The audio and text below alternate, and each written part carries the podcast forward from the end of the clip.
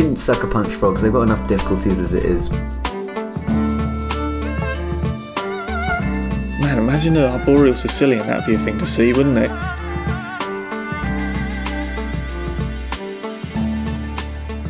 Okay, welcome back. This is episode 61 of Herpetological Highlights. I'm Ben Marshall, and co hosting, as always, is Tom Major. And this week, we're discussing. Hmm, what's, what's the best way to summarise this? Vertical stratification? Yeah, that's a good way to put it. We're talking about animals which exist at different heights above the ground and why that might be. Why don't they all just. Or underground? or even underground, yeah. Yeah. Either, well, you got to think of like the entire Earth. The highest point is the top of a tree or mountain, and the lowest point is as low as the frog can dig. Yes. And we're looking at why they might be split across these boundaries and whether or not different regions of the world have different amounts of vertical space sharing among the species that live there. Right, exactly, because the world's not homogenous. It's not just one big flat mess. It's it's it's got areas of forest, it's got areas of desert, it's got areas of whatever, and different landscapes or habitats provide different opportunities for vertical stratification. So how do these patterns sort of match up across the world? What sort of global things can we pull out? And how do they maybe impact what species are there or how many species are there? And then we don't we stop being global and we go local as we want Super to do, local. Yeah. and we talk about snakes, specifically a couple of species which seem to have found a nice way to share the forest amicably in perpetuity, as far as they're concerned. or at least their violence is hidden. Yes, yes. So yeah, I think um, Paper one? yeah, let's do it. Let's do it. Okay, first one is by Oliveira and Scheffers, published in 2019 in Ecography. Vertical stratification influences global patterns of biodiversity. So, class- to me, that is a classic ecography title, where you have Yeah. no idea of the study species or animals you're working with. It's very broad and sort of uh, kind of grandiose. Yeah, there's a bit of a tease as Classic well, isn't it? Yeah. Yeah. Yeah, it could easily have more, but it doesn't. It leaves you wondering. But how? How does vertical stratification influence the global patterns of biodiversity? Tell Or us. Or why? Or why? Yeah, and also I think it's actually I think actually vertical stratification influencing global patterns of biodiversity, you could argue that actually to some extent global patterns of biodiversity influence vertical stratification. it's a whole chicken and an egg thing, right? yeah, it's a bit confusing. Why is vertical stratification occurring? Could it be because Already there's more species there? We've been going for less than two minutes, and already the the phrase vertical stratification has lost any meaning. It's great. I say we. I. I think we double down on it. Okay, you've just been yeah. Okay, I'm going to be saying it a lot. Um, Stratification is quite a nice word to say. So it is yeah, yeah. I think it's quite a nice word to type as well. Sort of like that little flare at the ion at the Mm, end. Yep. Yep. Um, Agreed. so the basic sort of theme idea, at least the way that I began to sort of get my head around this, was essentially if there's a place in the world with more vegetation, there's likely to be more niches, and more niches equals more species. Mm. Species love niches.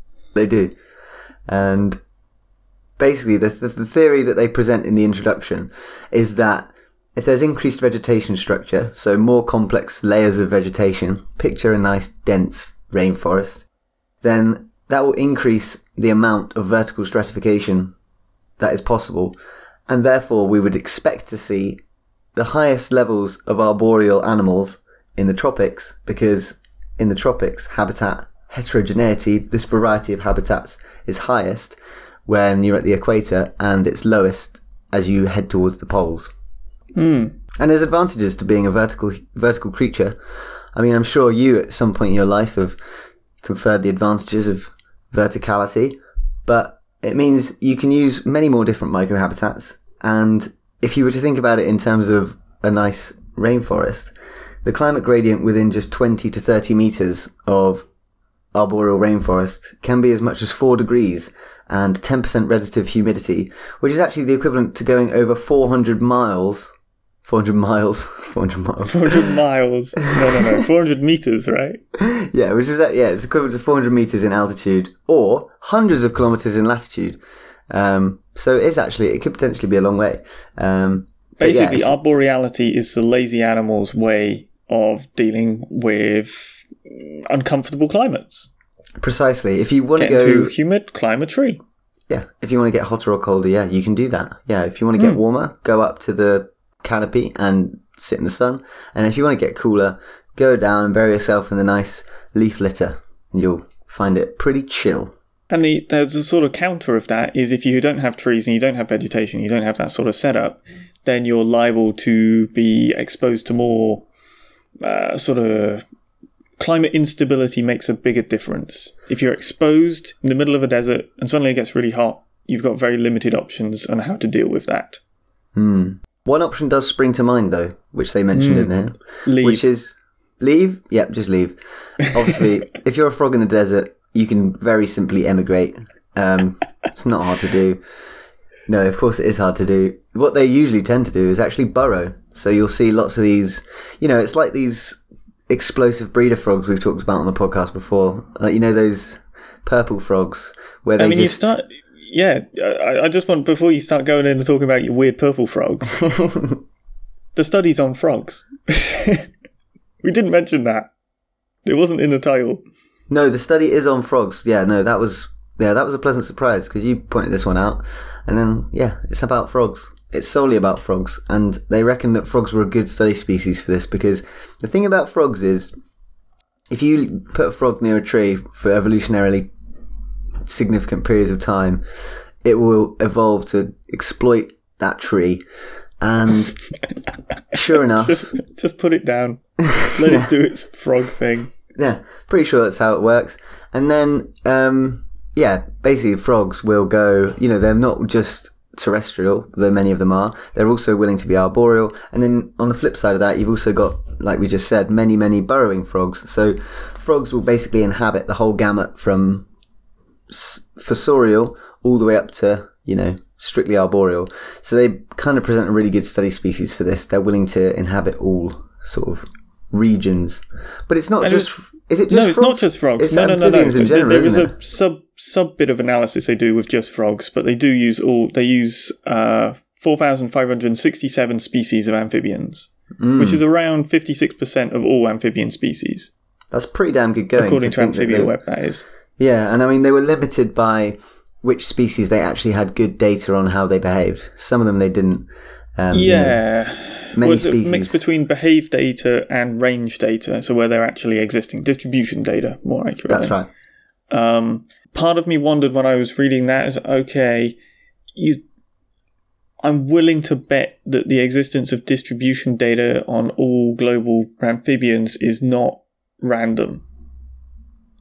I'm willing to bet that if you are a frog that lives in North America or Europe, you're more likely to have good distribution data than a frog living in, you know, South Asia or something like that. Yeah, So I sort of wondered whether there would be something going on there with just how the data is created, but with 56% of species covered, you can be like, mm, that's quite a that's quite a lot. It's probably smoothed out to some extent, and they do um, somewhere somewhere in the in the methods sort of mitigate uh, by looking at these patterns within a within a like biome level. So not just global, but within set biomes to try and counter that. And you would expect biomes to have relatively similar sampling effort, just by virtue of rainforests are hard to survey in.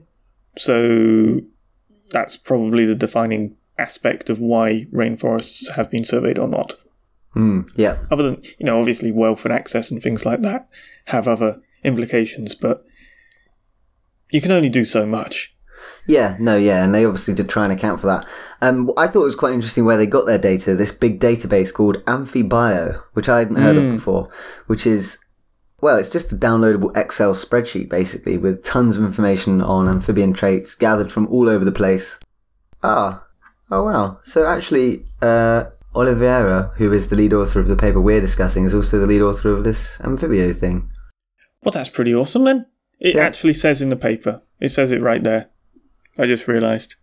Ah, Oliveira et al. 2017. it's pretty cool. And um, yeah, there's just this big database of amphibian traits, and Frog they facts. looked. Yeah, it's just frog facts, and they gathered these facts from books, websites, dissertations, journal publications, everywhere. And I was curious about this database, um, so I downloaded it, and I looked up one of our favourite amphibians just to see what I could find out about it. As an example, I thought I'd look up the northern slimy salamander, Oh, aka excellent choice. yeah, Plethodon glutinosus.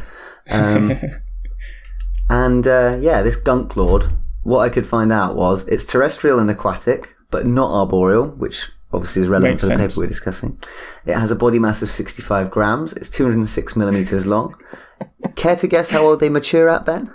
Oh, uh, eight months. No, 2.5 years. Whoa. And just 48 millimeters long they can be sexually mature. Hmm. How long do you think So they live? nice. Um, I reckon they live eight years. They can live 20 years. What? Yep. And they My can produce gosh. 34 young per year, and they will only breed once in a year. And their offspring are direct developing, so they don't have a larval form, and they hatch out of their little salamander eggs at a mere 4 to 5 millimeters long. Huh. So there Cool. you go. Yeah. So that's if you were to download this database, it's got facts like this for well, I mean, thousands of amphibians. It's an awesome resource. Um, and it's quite new. It only came out. What the paper came out in 2017. So, 2017, yeah. yeah. So um, yeah, if you're looking at, if you're interested in amphibians, it's worth a download anyway. You can at least. I mean, it's definitely uh, material for a good amphibian-based quiz with some Damn. sort of quite That's a missed opportunity right there. Yeah, well, I mean, I just did you a mini quiz. Yeah, I guess. I didn't do very well though. Mm. It's hard to guess how long an amphibian lives, though, isn't it? Uh, I suppose. I suppose. Don't beat But yourself hey, up. That's all I'm saying. Anyway, they got all this information, all these, all this trait information. So they had whether the species were fossorial, semi-fossorial, terrestrial, semi-arboreal, or arboreal, right? Yes. And then they also had all this sort of distribution data from all these different species. So essentially, what they could do was map out where all amphibians are, the sort of like species count across all all the globe, split up into sort of sections. Know, you All do like, like a like a grid by grid. How many species are in this grid? How many species are in this grid? How many species are in this grid? Right? Yeah. and then they could work out the sort of percentage or proportion of those species that were fossorial, terrestrial, or arboreal. Exactly. Yeah. Exactly. And it's cool because then you can see, based on all different kinds of things, what is leading to the actual variation in vertical space use. It's all very well knowing that there's places with arboreal, arboreal frogs, but it's what they wanted to know was how many arboreal frogs there are relative to other places. So, is there a certain ecotype which is more likely to contain lots of burrowing frogs? And yeah, Exactly. Like what what sort of drivers what sort of drivers could there be pushing towards arboreality or fossorial behaviour? Hmm. Uh, what did they actually pick out? They picked out uh, seasonal temperature range, diurnal temperature range, uh, mean precipitation over the year. Then they had this vegetation structure thing, which you've talked about, um, which was basically a combination of tree canopy height and tree density. So trying to basically create a metric which summarizes a forest or, or vegetation in general into a nice single number. And that was quite cool because that's a whole bunch of satellite imagery globally calibrated against locally taken um, measures of tree density and, and canopy height and stuff. So it's one of those like combined data sets, which sort of blow my mind how they managed to match up on ground readings with satellite data. Really crazy impressive. And what's the final? Oh, topography. So elevation, that's pretty simple. And one more that I thought was really interesting this climate change velocity. Oh yeah, that was cool. Yeah, so it's essentially just a proxy for how sensitive an area of the world is to climatic shifts. And that's based on how much the climate's moved from a late quaternary sort of period till now. This idea of some areas are more uh, sensitive to shifts in climate, some areas are not. and that is a nice proxy. When I talked about okay, if you leave a frog in a in a climatically unstable area, it's going to have to try and deal with that. That's the metric to get a handle on where those places are. Mm.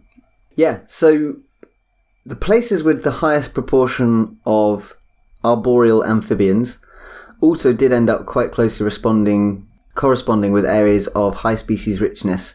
So more species tends to mean or tends to coincide with more arboreal species. And these were places which were equatorial. So particularly on their little heat map of arboreal amphibians, West Africa and the western portion of South America were glowing very brightly, which is, you know, to be expected, really, given what we were talking about earlier on, where habitat structure or vegetation structure tends to correlate with more arboreal species. Sure enough, these sort of like densely nice, lush, forested places tended to have more arboreal amphibians. And yeah, what, what would you say that sort of latitude is? Zero to 15 degrees, perhaps? Is where Yeah. your peak, peak uh, species richness is? yeah, I'd say so. Yeah, it's sort of just above the equator, isn't it? Just below, sorry. That's, That's all right. yeah, Good correction. negative 15. They, they have it as, um, as uh, degrees south. Um, but yeah, so close to the equator, as we were kind of expecting. But what was also interesting was um, fossoriality was much more common at both lower and higher latitudes. So places as you get further away from the equator, places like Australia and North America where there are deserts, there was lots of fossorial species, but also the Indian subcontinent, which is dry for a lot of the year, and yeah, concordantly has a lot of frogs which elect to go underground to get away from the baking, baking heat. Yeah, there was actually a huge spike in uh, like fossorial species at 30 degrees south, like by huge amounts. It's just a just a digging frog hotspot. Yeah, yeah, and I think that's, I mean, that's obviously equally to do with the climate, but also it's more so than um, at a similar degrees of higher latitudes, just because you've got those big land masses of um, Right. Africa and Australia, which are largely quite dry. That was something I was surprised they didn't sort of control for. Is like a like a species richness per available landmass sort of thing. Because you're naturally going to get fewer species in areas with smaller landmass. I mean, it almost feels like the reason you don't have that same huge spike at equivalent degrees north for fossorial species is is because right slap bang over the middle of it is the Sahara Desert, which is Yeah. so far in the extreme that you're not going to get those species. So it's not like it's almost so unsuitable that it's deflating the number of um, fossorial species in that zone, even though the pattern is probably relatively similar in both north and south. Yeah, I don't. It's, it's very tough to do. This this world is all heterogeneous and not uh, a smooth, perfect gradient. no, bring back Pangea. It was much simpler then. Get all these oceans out of the way. Yeah, it's a mess. I mean, Um, it would that to be fair, that would actually simplify it, having this big, big single land mass in a lot of ways. Unfortunately, I don't think that's going to be an option. Bring back my Pangea.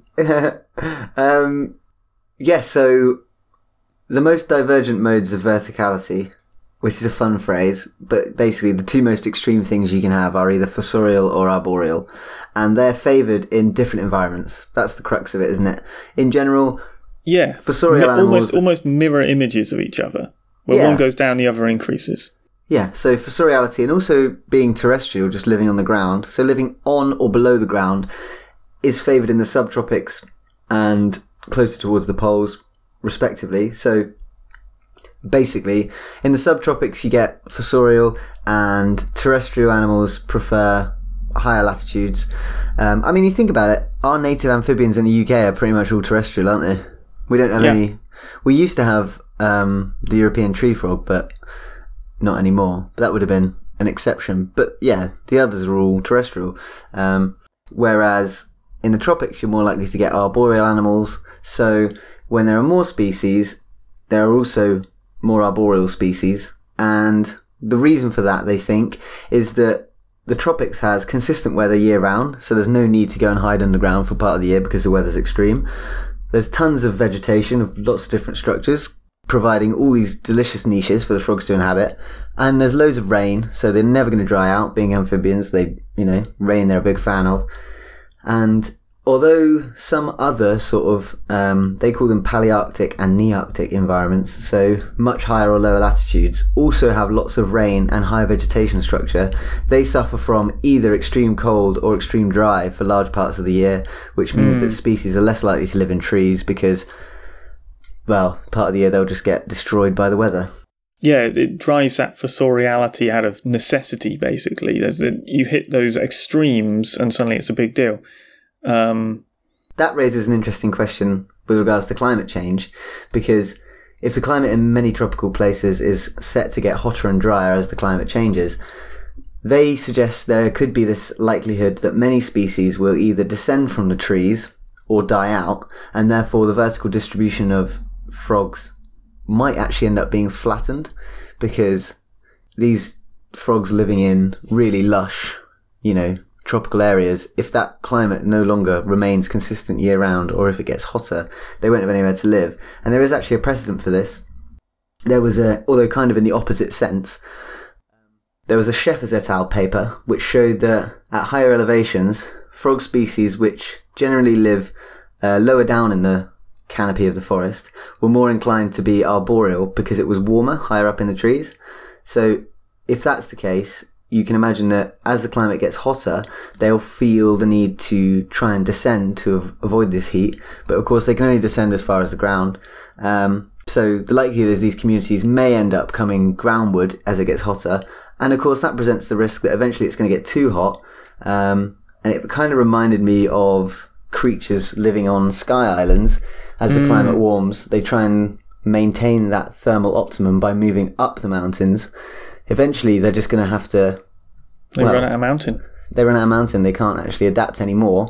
So you could kind of see a similar thing happening where eventually frogs descending from treetops towards the cooler ground eventually the ground's co- not cool enough they're either going to have to become fossorial or they're just going to die out. So yeah. Yeah, and there's this, this added complexity that you are descending into a niche that's probably already occupied in these areas. The whole reason why species richness is so high in arboreal areas is the well, no, there's two two possible reasons for it, or at least two possible that they describe. One is niche packing, where higher complexity of the arboreal habitat, so place you know they've got epiphytes and, and vines and leaves and huge trees, whatever. They've got places for frogs to live, allows more overlap or more specialization for species. So that's where you're basically packing more species into the same space by a d- greater diversity of resources. The other they were suggesting is niche expansion, where you just physically have more newer niches because you've got essentially more space. You've got this three dimensional space to make use of. You're not all just stuck on the ground. You start stripping that out as the climate dries and things, you're going to be forcing all these species to use more uh, similar or restricted resources and essentially push up competition by, by all chances. So you've got this nothing's operating in isolation because there's already species that are going to be there, and perhaps they're not going to be pushed out in the same way because I don't know, fossorial terrestrial behavior is less sensitive to drying or lack of precipitation or whatever climatic shift that's undergoing. Hmm. You know, sometimes when you're reading a paper like this, I don't know if you get this, but you get this kind of like overwhelming sort of notion of biogeographical processes changing over time, and you suddenly have this sort of like almost like an epiphany as to the the fact that forests as we know them today have been changing non-stop, right? So they've been becoming more and less hospitable in waves throughout you know Yeah. ecological Yeah, time. yeah, yeah. And the thing that we're looking at right now is like, oh yeah, sweet, forests are great for frogs. But the reality is, those forests are transitory in the nat- you know, by not, I'm not really commenting now on our impact on the climate, which is like undeniable, but just the fact that throughout history, places we look at the forest have been waxing and waning in their hospi- hospitable nature for frogs. So you've had like, you know, even when you go to the Amazon, there's been a point in geological time where that's been perhaps a desert and there's only been fossorial frogs. And then those frogs have had the opportunity as climate changes to come out, radiate into all these different niches. And the reality is that at some point in the future, the opposite is going to happen. Yeah. And they're all going to have to try and go underground again. I just love thinking of it. I just love thinking of that kind of continuum. The sort of flux of, of up trees, down trees fossorial, you've got that vertical flux, but you also have the more traditionally studied um, latitudinal flux, or, or as you were mentioning, the altitudinal flux up and down mountains. Yeah. So you've got, you know, easy, three different options for species adapting to climate shifts and things, but they have to keep pace with them. Mm. And and Yeah. for the longest time, some do, some don't. You know, that's that's species turnover right there. It yeah, it's an absolutely fascinating uh, system that's ongoing right now. Always has been. Probably, hopefully, will be for a very long time still. Mm. Yeah. And it's produced all these wonderful frogs. yeah, no, I think this is a cool paper. Definitely a good one. You know, getting you to think about yeah, just some some whys as to fundamentals, which you just kind of take for granted that there's more animals in forests. But it's nice to actually have some kind of empirical evidence as to why. Yeah, yeah, and it sort of cut through a lot of noise and pointed pointed at some things that are very logically connected to the uh, vertical stratification of species or the arboreality of species with the temperature variation and uh, climate change uh, instability and things like that. So it's it's, it's given some nice um, explanatory aspects too. I think that's that's yeah a real uh, just nice point. You know, nice, nice Yeah. finding. Yeah, I can't called it, I called it an than that. epiphany, which is a little bit grandiose and daft, but yeah, no, it's just it gets gets you thinking about things on a bigger scale, which is um, is can be quite exciting. So It does. It's im- it's impressive that they managed to pull out reasonable patterns from global data that is, like I sort of insinuated at the beginning, not particularly. Con- uh, what's the um, you know, any any data people collect is is biased in the way that people tend to look at the world or resources are distributed, and they've still managed to pull this stuff out with a data set which is definitely not perfect, a long way hmm. from perfect, yeah, and it's impressive that these very logical patterns are still detectable there. Like you can always, you know, you can always force a sort of pattern detection, but often they don't make too much sense if you're pushing it that far. But these ones fit into that sort of theoretical framework very nicely, even though there are limitations to the data. I mean, they even they double checked also that salamanders and caecilians weren't overly impacting these estimations because they're essentially never uh, No. arboreal. You know, Yeah. there's maybe a few salamander species that are semi-arboreal, arboreal, but really, uh, I don't think. Man, imagine an arboreal caecilian. That'd be I'm a trying to, to, see, now. Yeah, I just, I mean, What it would have to be such a moist It would be a- place. Big caecilian too. I would love to see that though, like a boa constrictor-sized caecilian. Going through the trees. Oh, Yeah. incredible. You Slipping find them them by their yeah, find them by their slime trail. Yeah, be amazing. But that, but the point is, they did this analysis with and without caecilians and salamanders included, just to test how sensitive it was, how much impact caecilians and uh, you know almost purely fossorial species were having, Yeah, and the pattern still held up, which is a very good sign that something quite solid's happening here. It's not just a weird artifact of frog diversity in the tropics or something. It seems to be holding true even within biomes. and uh, if you're a new listener to the podcast, we're not being insensitive about people from Sicily. They are legless amphibians. Yeah. Shall we go on to a very specific example about some snakes that we both love? Yeah, so we've got this this example of climate and latitude and sort of big grandiose global patterns driving vertical stratification, but it can actually also be more personal.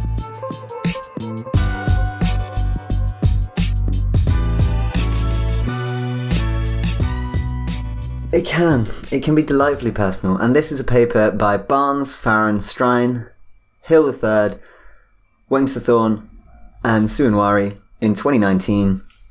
Are the habitat niches of female green pit vipers, Cryptelytrops macrops, and Viridovipera vogeli, partitioned by vertical stratification. And this is within the Herpetological Bulletin.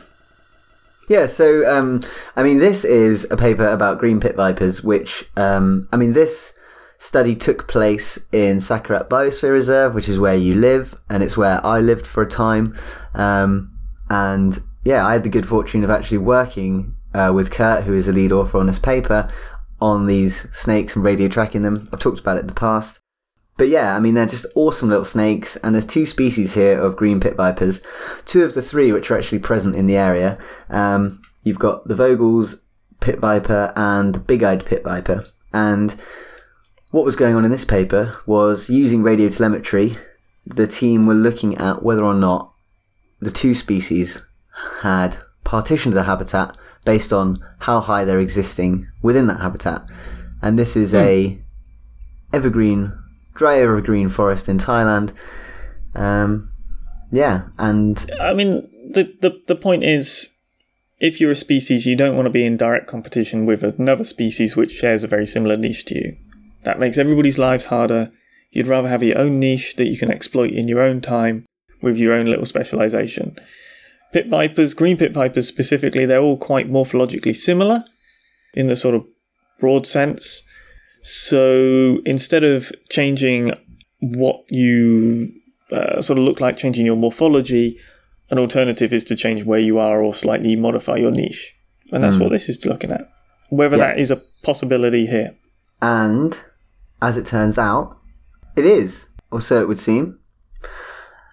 I, I would say heavily, heavily suggested it's heavily suggested, yeah. I think the authors themselves say it's heavily suggested. They sort of say it, because there was quite a small sample size. There was only a few of each species um, being radio tracked, but from what they saw, the big-eyed pit vipers, aka Cryptelytrops macrops, seemed to be hanging around in lower areas of the trees or close to the ground than the Vogel's pit vipers, which is kind of a traditionally held belief among researchers at the station anyway. I remember people talking about this when I was there that you generally yeah. see Vogels higher up and macrops and then um, the, the white lips a bit lower down.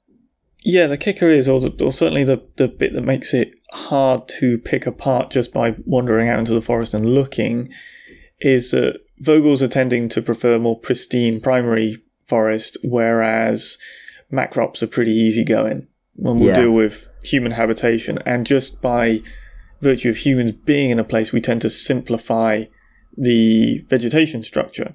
So if a uh, species is tolerant of human disturbance, they're only going to have fewer vegetation structure sort of options. Mm-hmm.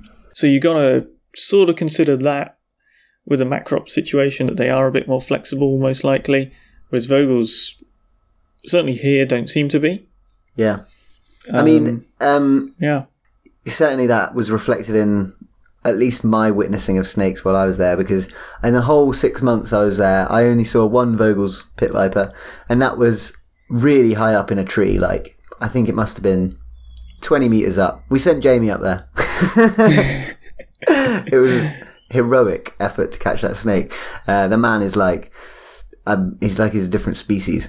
But um, yeah, that was the only time we saw a Vogels, and it was super high up there. Whereas macrops, I mean, you're tripping over those things all the goddamn time. They're everywhere. You know, well, knee height, and it's chest height. Backed up by by bite records, most likely too, where macrops uh-huh. are one of the higher frequencies of reported bites in Thailand. Uh, Vogels, I doubt there's very many at all. I don't remember mm. them even being on a list, to be honest. But then they might be just lumped in green pit viper. Mm. Certainly, macrops being in being in human areas, being low to the ground, they're perfect for just getting kicked in the face or yep. brushed up against with a knee or something like that, or yeah, uh, in leaf litters, not leaf litter, in like cut vegetation, things like that, where people are going to be actively moving around and using and, and modifying the landscape, where hands are going to be close to snakes. Yeah, and that is despite them being pretty laid back. Everyone makes mistakes. Mm. Um, but yeah, I mean, these two snakes, I would highly suggest if you can't put an image of a big eyed pit viper in your head, you Google one now and just sort of take a second to appreciate what is a fantastic looking creature. They are really beautiful with these they're called big-eyed pit vipers because they got gigantic eyes, and human beings, you know, we're naturally drawn to things with gigantic eyes because that's what babies look like. So Well, as long as the eyes aren't too big, no, because yeah, I mean, yeah, once you get to the sort of like tarsier size, you're being like, ooh, ah, yeah, gross, steady. Or, or like those um horrible, what are they called? Those massive squids.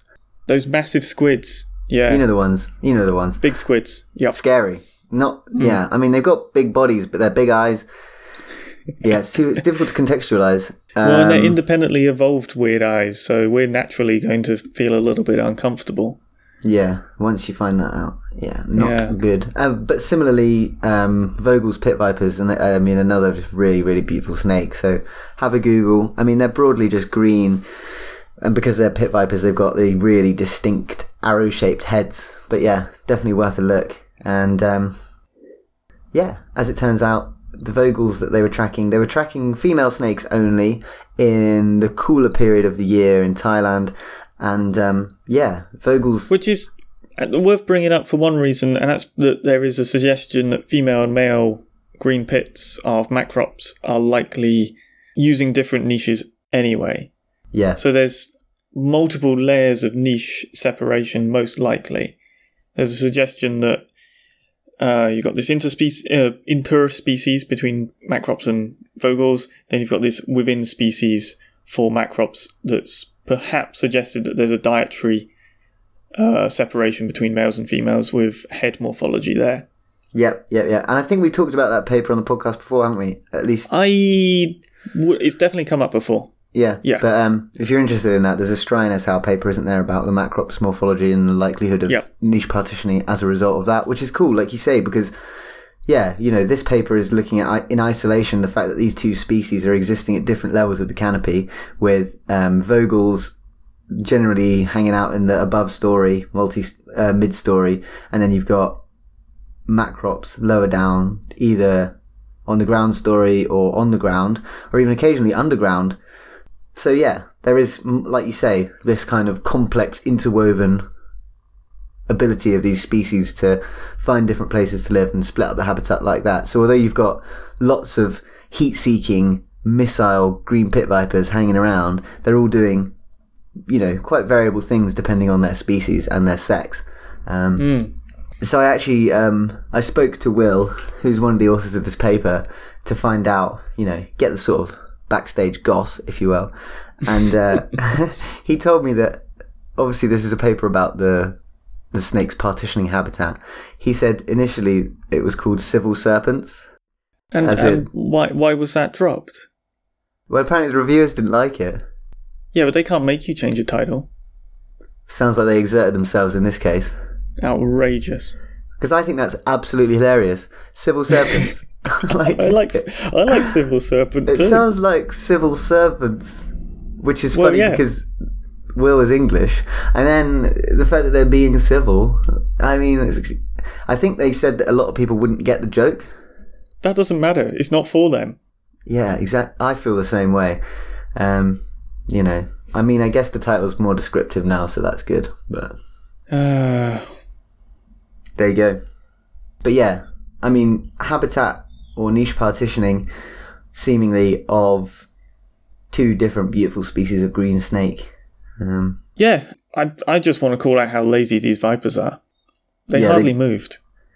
No, they don't do a lot. And I mean, to be fair to them, it Two was months, the cold. they moved thirteen times on average. It was cold though. it was the day. cool. It was the cool season. yeah, no, that's that's true. You know, that's that's true.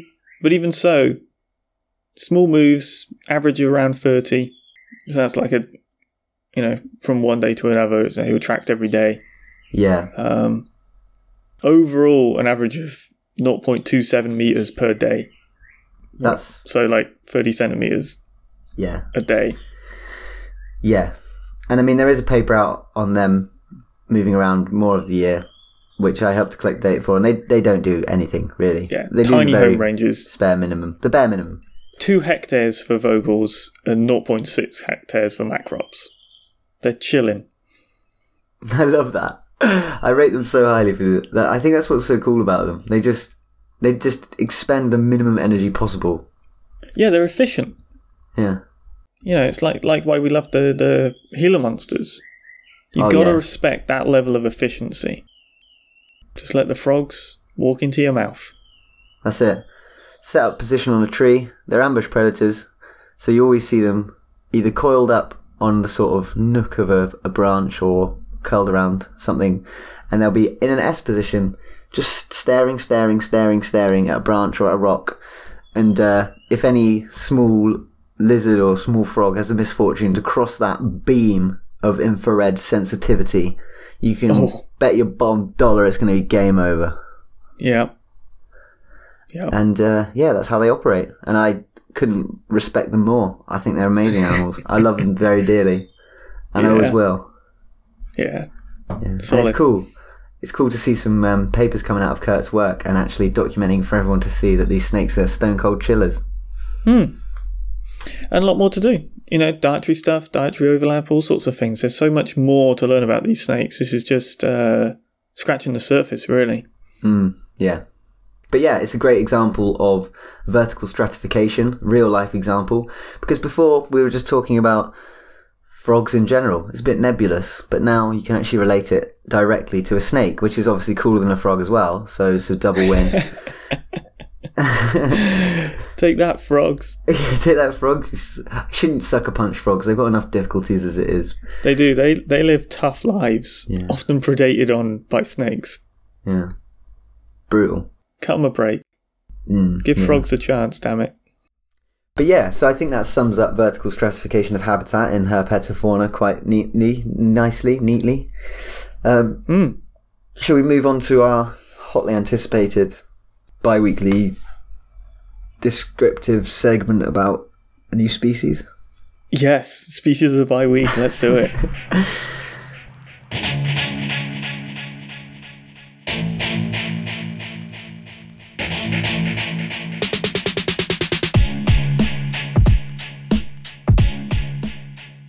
Okay, so this is by Santa Cruz, Von May, Catenazzi, Whitcher, Lopez Tejeda, and Rabosky in 2019, a new species of terrestrial breeding frog from the Upper Madre de Dios watershed, Amazon Andes, and lowlands of southern Peru, published in Diversity. Mm, this year, Yeah, Diversity. which is 2019. Diversity is such an optimistic name for a journal, isn't it? Diversity, like it's just such a good Yeah. word. I remembered it being called diversity and distributions, That but maybe is- this is a slightly different one. that's a different thing, I think. Huh. Okay. I'd like to publish in diversity and distributions one day because they do quite a lot of stuff on non-native species. Yeah, I did until Wiley did that horrible editorial thing and the entire editorial staff resigned. So now I don't want to anymore. Oh, go into more detail, please. Um, Let me hate them with you. yeah, so basically, Wiley instigated a we're going pure open access with APC fees, um, like high APC fees, without any sort of APC discussion. APC fees for uh, the uh, uninitiated. article processing charges. Cool. and they didn't really discuss it with anybody that was operating the journal, things like that. It was kind of just upon high, and then the some of the editorial staff wrote a mm, opinion piece on okay, what are the advantages, disadvantages of instigating this open access only policy for this journal. Um, editor, like a different editor, accepted it for publication. It all got reviewed by independent people, whatever um, accepted for review and stuff. Wiley came along and said no, and essentially interfered with the editorial process because it was an article critical, or they, as they saw it, too critical of what Wiley were doing. And so, editor in chief and everybody involved was like, if if you're going to ha- come in here with your sort of money motivated schemes and basically get in the way of editorial practice, we're gone. We're not. You're relying on people to do things out of good faith in a lot of ways. Okay, editors maybe maybe paid stuff, but the lower down rungs certainly aren't paid, and you can't really start messing around with that sort of stuff. And, And you certainly can't compromise the legitimacy of editorial decisions based on we don't like you being critical. And was this them being critical specifically of the process in diversity and distributions? The the opinion piece. Yeah. Yeah, essentially. Wow. Oh wow. I didn't hear about that at all. That's Uh, wild. It was certainly motivated by it. Right. Yeah. Yeah. That's crazy. Um, I think then they published it on bioRxiv or something like that. Sure. Yeah. No one can get their greasy mitts on it that way. Yeah, it the the almost wholesale resignation of an editorial staff. Like people aren't going to do that just on a whim. And what were the? What were the? I mean, presumably they were arguing that if you have open access fees for everyone, it's going to preclude lots of authors from actually being able to publish in the journal. Is that one of their main arguments? I, I yeah, I think so. I think it. I don't think it was just a straight argument against it. I think it was more a discussion of the advantages, disadvantages. Sure, sure, Um, sure. I'm just wondering what some of the uh, disadvantages were. Obviously, costs. I think Yeah. costs must have been a big one because I remember the actual. I, I have a feeling the APC costs were like three, three and a half thousand, something like that. Yeah, they were right. not. Um, it's because it's one thing opening a journal, doing your whole open access optionally. Hmm, yeah, Um, which I think is obviously a good thing. thing forcing it, and I think that's where the issue was. Was it was too much of a step with too high of a cost. Yeah, yeah. Because if authors have the money for open access these days, lots of people like doing it for lots of reasons. But Oh, you just can't. You just not every single person publishing a in a journal is going to have three and a half thousand pounds left over of grant money to make it open access. That's just not No, reality. no, and sometimes grant money cannot be spent on that sort of thing. That's true. Yeah. or universities have a fund for that, but depending on whether that's split up by lab, by primary researcher, by you know just researcher and stuff, money can go different ways or get used up. You know, Yeah. Th- certainly some of the, some of these journals, the prices are I mean the f- yeah. I mean the fact that over the top. the fact that the authors have to pay to publish their work is just completely and utterly baffling. And if you talk to anyone outside of science, they laugh in your face when they hear that. Um, well, it is, yeah. And so when universities do cover it, that's all well and good, but some universities have a larger fund than others, and you know a lot of these prices aren't. There are sometimes waivers for different places in the world, but at the same time, you sort of think, ah, these prices are pretty elevated, and I think Yeah. that's been pretty well demonstrated by PeerJ's pricing. Yeah. uh, Yeah, P- PeerJ seems to be doing things properly. Mm. A, so yeah, we'll put a link to that uh, bioRxiv paper if anyone's interested to read more on this topic. But Yeah, we'll- I should. I mean, I'm I'm just saying this stuff from memory. I mean, I might be messing up some of the actual facts of the way it went down, but that's only the way I remember it. Yeah, remember just as a disclaimer. Ben's got a pretty active imagination. no, he doesn't. Yeah, I'll, I'll track. I'll see if I can track down that bioRxiv. Um, Yeah, that sweet. bioRxiv piece. I'd like to read it anyway. Um, cool. So, yeah, we're on this brand new species. Um, we are in the Andes, Amazon region of Ecuador, Peru, Brazil, and Bolivia. Just uh, that just sounds like a great place to go and look for frogs, doesn't it?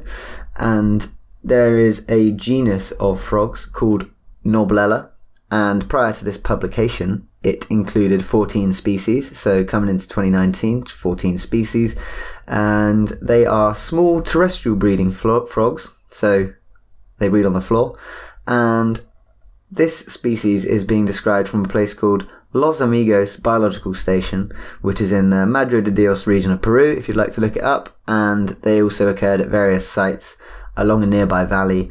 And during field surveys in a few different places, these frogs were spotted chilling out on the leaf litter, and they were thought to be something new. So the authors took some samples and they looked at five different genes, created a phylogeny, and sure enough, it's a brand new species. And it's cute. It's unbelievably cute. It is. It is. Cute is a good word. It's a little, little tiny tucker. Um, and you can tell they're small. You know how sometimes when you look at a photo of something small without any context, without a scale bar, you think that could be big. Not so Yeah. with this frog. This is definitely a spindly, Which- tiny little frog. Which photo are you looking at, though? So right now I'm looking at my favourite ones, which are figure 10. Yep. Yep. They're pretty nice. They're little So- orange arms. How, how did you say how exactly how big these guys are? I did not. I just said they were small. So females are 10 to 14 millimeters SVL. Males are 9 to 11 millimeters SVL. Such tiny. They, They are really, are. really small. Extremely tiny.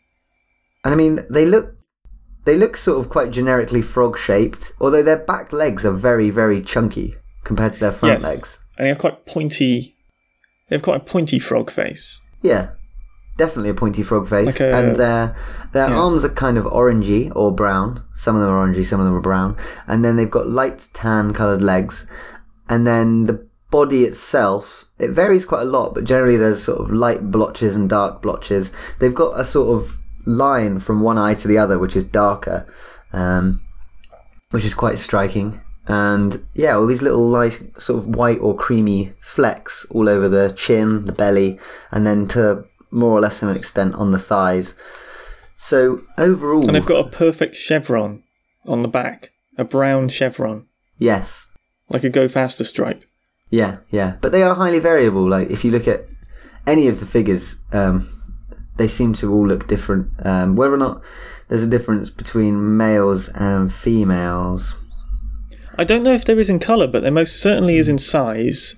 Yeah. And I think what was also really cool was that there seems to be a difference. So they range quite widely in elevation from like 200 to 450 or something like that. Um, 1,450, sorry. So it covers 1,250 meters altitude. It's quite quite wide. And in this paper, they're suggesting that there is a difference in size of these frogs depending on the elevation. A sort of Bergmann's rule esque situation, potentially. big up Bergmann. Love Bergmann getting a mention. Yeah.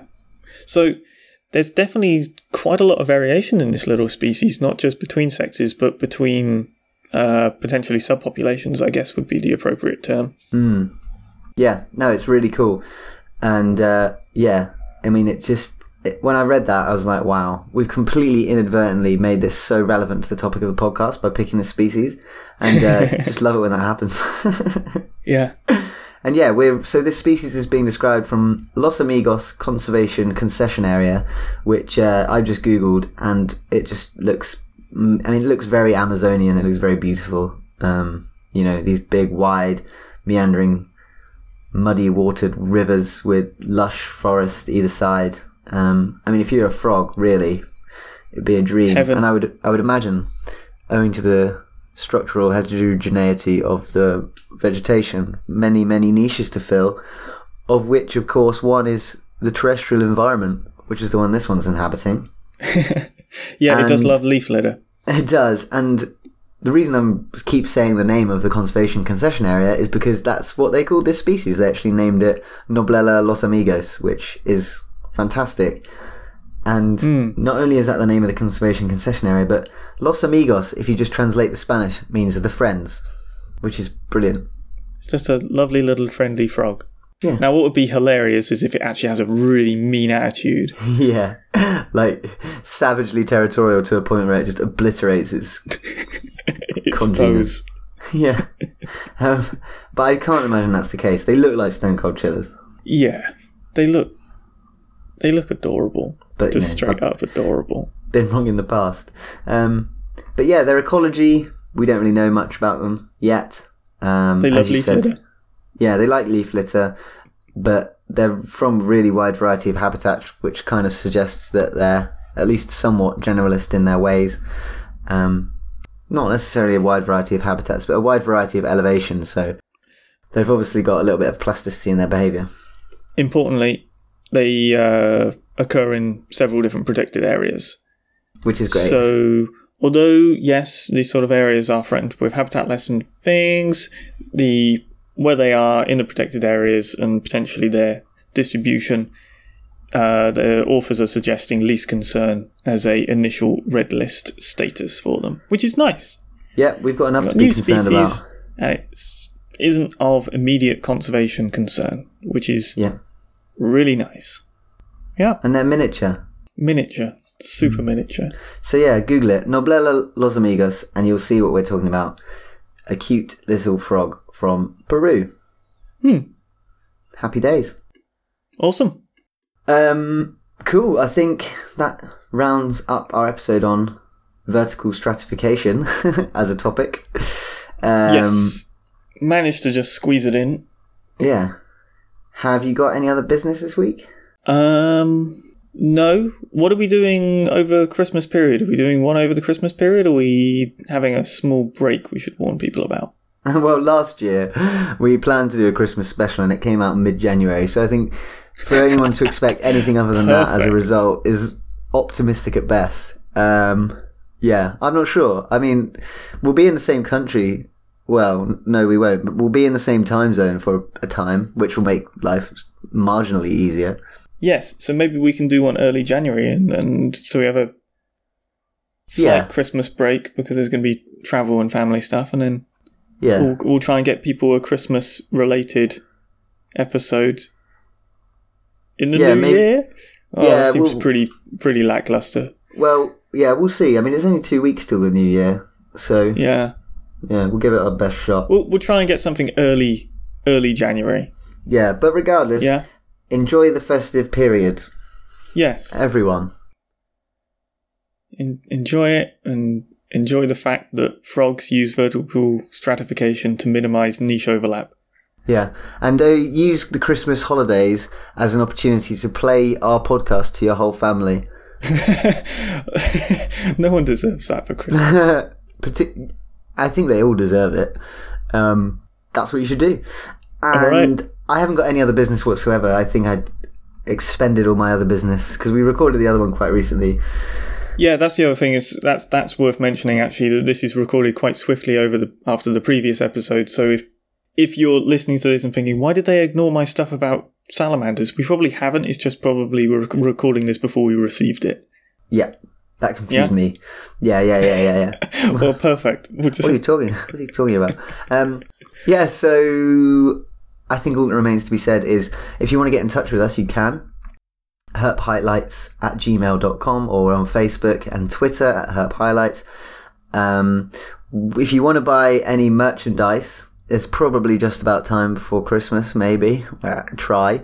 You've got a Redbubble store. If you search Redbubble Herpetological Highlights, you'll find it. All Ben's awesome art on t shirts, and uh, there's a toad mug, which is very popular. hey man, it's popular with me. I love it. I think it's great. That wasn't meant to come across sarcastic. I just sound like a. I just it's my default go-to by accident sometimes. So, Okay. um, yeah, that's it. Thanks for listening, Awesome. Thank you for listening, everyone. everyone.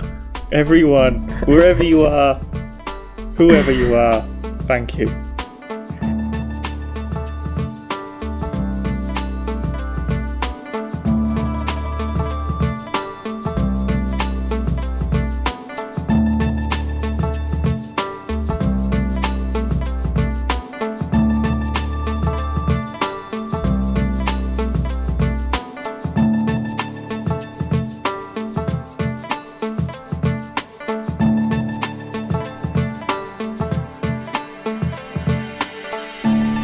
Do you want to go first? Yeah, frogs. Frogs, Frogs. frogs, Frogs. frogs, Frogs. frogs. I think that's enough frogs That's for now. good. Well done. I think that hopefully that will make life easier for us.